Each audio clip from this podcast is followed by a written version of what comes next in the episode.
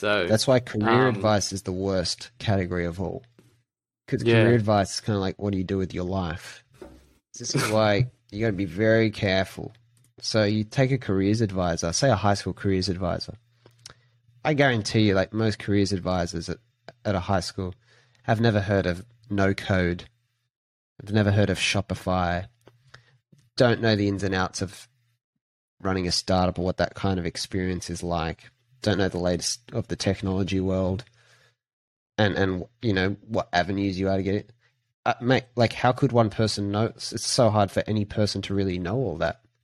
So when they try and give you someone like that is trying to give you like and i don't know if this is what they do necessarily but if they're trying to give you like this is what you should do next or this is what you should study at uni that is really limiting because you've got this bias that this is someone who knows everything about careers if you look at it that way which they might not, they might not claim that or believe that but the, the kind of title careers advisor might just imply that.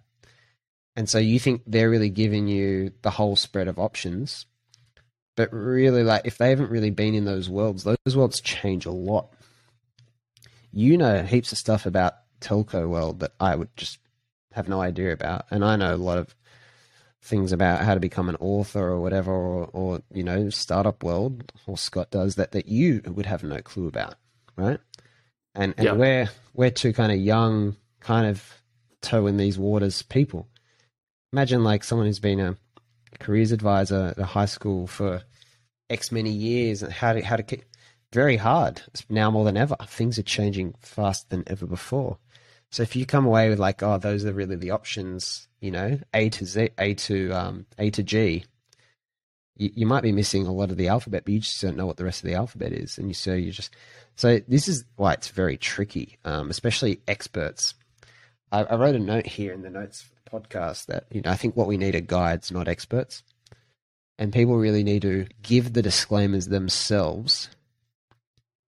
If you're going to try and give anyone a bit of a pointer, because you can't just assume that they know them, because often your job title or the way they look at you gives you a you have a lot of authority in your in, in their eyes that you don't even realize you have. I have a really good kind of, I guess I'd call him a mentor now, uh, named Rob, who helped us a lot with the book, who had a 20 year career in media. So anything to do with the media, I just go and ask him. He's great. He always gives me a thought. But at the end, he always says, But Joe, this is just my experience. It may or may not apply to you. And it always seems like great, a great thought, a great, you know, perspective. Yet he, he gives a disclaimer. He's like, I'm a product of my own experience, so just be careful. it may not be, be appropriate to you. He's a very qualified, distinguished person. He's so that sort of humility is just so important in a in a real true guide or mentor or advisor, because they don't want you to like go into this with closed eyes or blinkers. Now that you've oh yep, so and so said this is what you do, so that's just how it's done because they're successful and yeah, you really don't want to put anyone on a pedestal that's where people go wrong. You think about a cult. A cult is a kind of extreme version of that.